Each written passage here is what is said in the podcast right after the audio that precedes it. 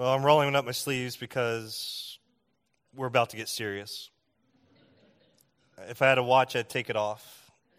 You know, that whole preacher thing, you take the watch off and you know you're going to be there a while. Yeah. Yeah. Well, it's the year 597 BCE, and King Nebuchadnezzar and the Babylonians have ransacked Jerusalem. And as was their custom, after conquering a foreign land, Nebuchadnezzar and uh, others collected the nation's finest. They collected the artists, the philosophers, the doctors, the butchers, the bakers, and even the candlestick makers, and sent them to Babylon. And they left the remnants behind. In fact, you may recall that around this time, four young men are taken captive Daniel, Shadrach, Meshach, and that bad man Abednego. The Babylonians would take the cream de la cream, and because it would leave the conquered nation broken. Without architects, you can't rebuild. Without craftsmen, you can't remake. It keeps them where they're supposed to be, keeps them to know their place. And it keeps Babylon's foot on the neck of Israel. Well, while they're in exile, these 4,000 Israelites began to wonder what is going on at home. What's news back at home? There's no Twitter, no Facebook, no instant messages. Uh, doves aren't being sent, or pigeons, and it's Oklahoma, so they probably were shot when they were released the first go around. they, they are living in a country that they don't like, learning a new language that they don't know, with people they don't like, and they're learning new customs with people they don't like. They're learning to like new food with people they don't like. And they live in neighborhoods with people they don't like. And I think this is when the privacy fence was invented. They are in a place that they don't like. And they want to know when do they get to go home. And there was a word that made its way back to them a word from a prophet named Hananiah who had broken a wooden yoke. And because he had broken that yoke, he says, The Lord says, you're only going to be there for two years. So they are thinking it's 24 months. I can put up with these people for 24 months. We've all been there. We were all there this weekend. All I got to do is make it through Saturday, right? Yeah, don't don't lie. It's church. We can make it. We can make it. 24 months, we can all make it.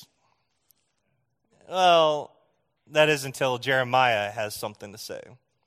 In fact, in Jeremiah 28, he and Hananiah kind of come to uh, prophetic blows. Hananiah has broken this wooden yoke, and God says to Jeremiah, I'm going to replace it with an iron oak. And Jeremiah gets on to Hananiah, you've let, misled these people. It's not two years, it's 70 years. All hope then seems to disappear. Jeremiah tells the people in exile, don't listen to Hananiah. He doesn't know what he's going to talk about. In fact, God says he's going to die within the year. So don't listen to him. Do not believe a word he says. It's not two years, it's 70 years. So the hope of leaving Babylon in two years is taken away and displaced with the disturbing hope of 70 years. It's still hopeful, but it's 70 years. I told the youth to imagine if Canada came down and invaded us and took some of us back to Canada, which led to a very interesting discussion. Would they politely ask us to go with them? How would that work? To which then Carter would become the governor of Canada. And there are no governors. I told him as prime minister, and he said, Well, I'm going to create a governorship. So everybody needs goals in life.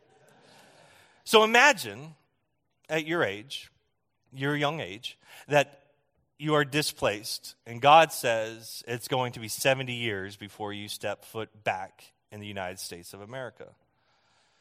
I would be 107 by that time. The odds are not in my favor. And so you can imagine these Israelites hear this, and some of them are thinking, I'm never going home. I'm never going to return home. My kids may not see home. It's disturbing. This hope is taken away from them. And so they're wondering, what do they do now? Well, it's a good question. Unfortunately, God has provided some words of wisdom and answers. The first words God gives, the first word God gives to them is this While you're in exile, live. Live. God does not wish for them to sit around and wait for the release. God doesn't want them to mope around. God wants them to live.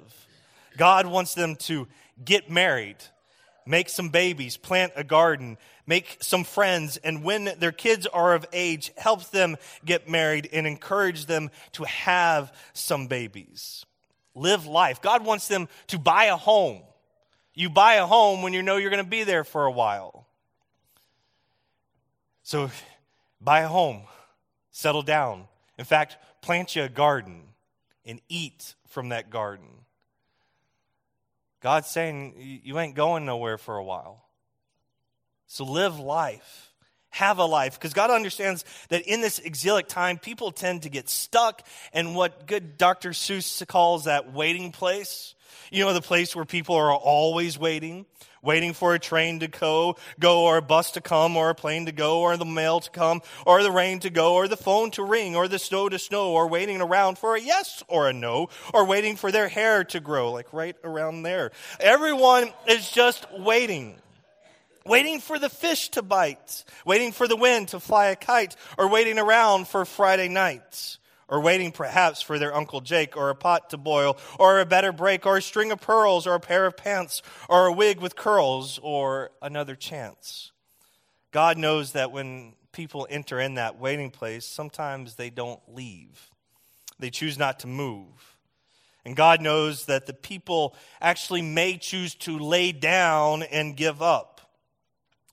God knows the people just might stop living and life will completely pass them by. So God is saying the exile is going to last a long time, so get comfortable. Buy a king size bed, that, that mattress that will remember how you sleep. Live life and be productive. Do not simply sit around, be productive. Keep on doing what you've been doing. In the words of the prophet Matthew McConaughey, keep on living. L I V I N. All right, all right, all right. And I think it's important for us to, to, pause here, especially as a church in this interim period, to be reminded that we are to be productive. This is not a time to float. This is not a time to just keep things as they are. It is a time to be productive. It's a time to continue doing life, to continue doing God's mission. God's mission never pauses, never ceases in an interim period, never ceases in exile. God is giving us permission to, in the words of, of the great Dr. Howard John Wesley, do you, baby. Do you. Go make disciples. Go feed the hungry. Go give a drink to the thirsty. Go visit the sick. Go to work. Go have fun. Go brush your teeth. Go out and share the good news of Jesus Christ with those in need of some good news. Go out and live a productive and fruitful life. The second thing God says to the exiled people is pray. Specifically, pray for the welfare of their captors. I don't like that part. I'm going to pull a Thomas Jefferson and edit that out one day. But they are to pray for their persecutors. I, I, mean, I, I, struggle with this. Y'all may be better Christians than me. Your Bible may be bigger than mine, but I, I struggle here. Man, I do pray for my persecutors because Jesus tells me to, but I don't pray for their welfare. I pray that they meet Jesus. Now, whether that's physically or spiritually, I leave that to God. Right? like, like we don't sit around and pray that our neighbor who won't return our lawnmower has a good marriage. We, we, don't, we don't think about praying in that way, but God is saying, God is saying, pray for your community. Pray that there's welfare because how that city goes, so goes the Israelites. God understands the welfare of the people in exile is dependent on the welfare of the city they reside in. And so God gives them this, this responsibility, this hard task of praying for people who have displaced them.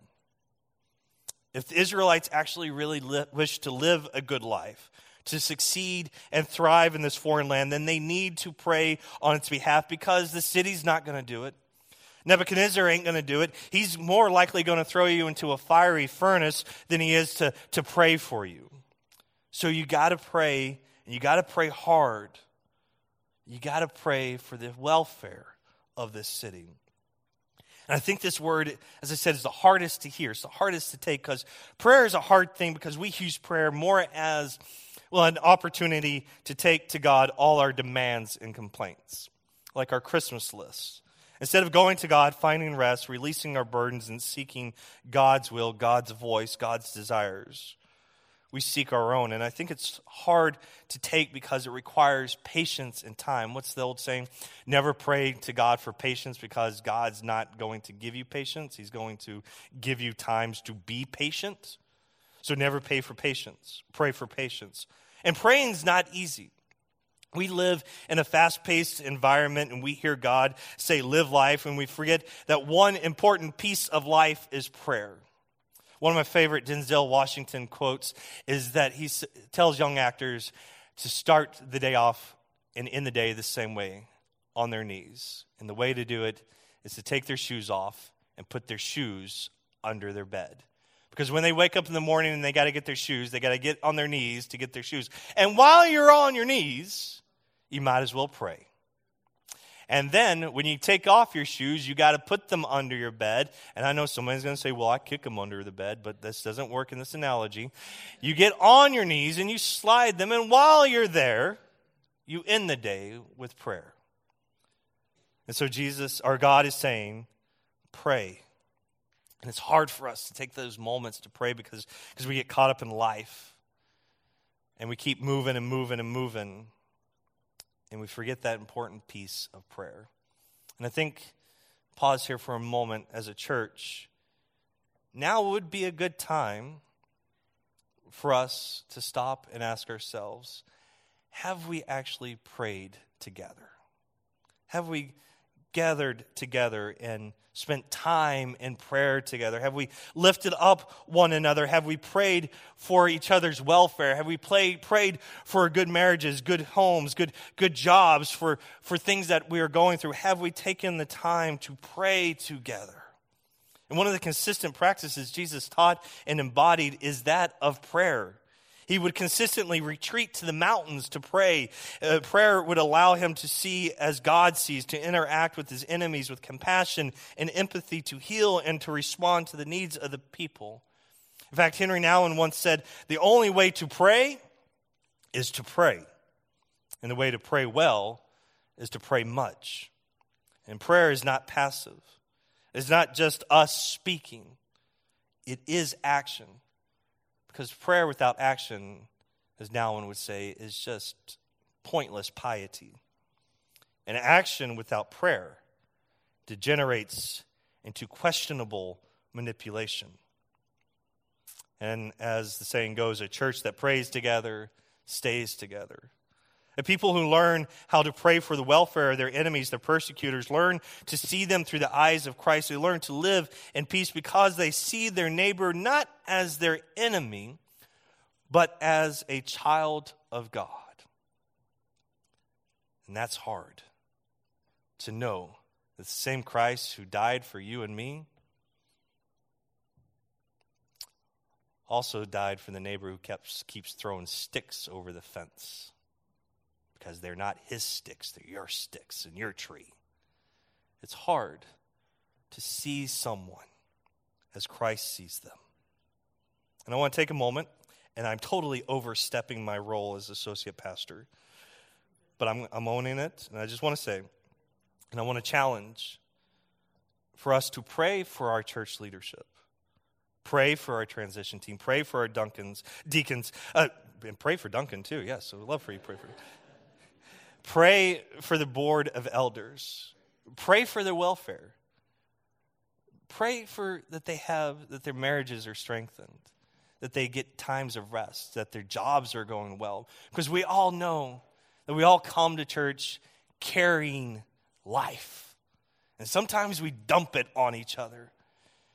And the last thing we need is to forget to pray for one another, to pray for welfare, because if our elders are rested, if our elders are lifted up, if our deacons are lifted up, if Jeannie is lifted up, if I'm lifted up, if, if Tracy is lifted up, if, if everyone is lifted up, then each one of our welfare benefits.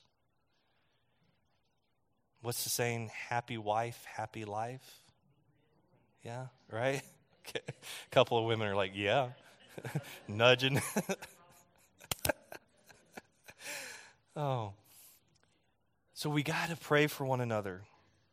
And if we pray for one another, if we bear one another's burdens, then together we will see each other through.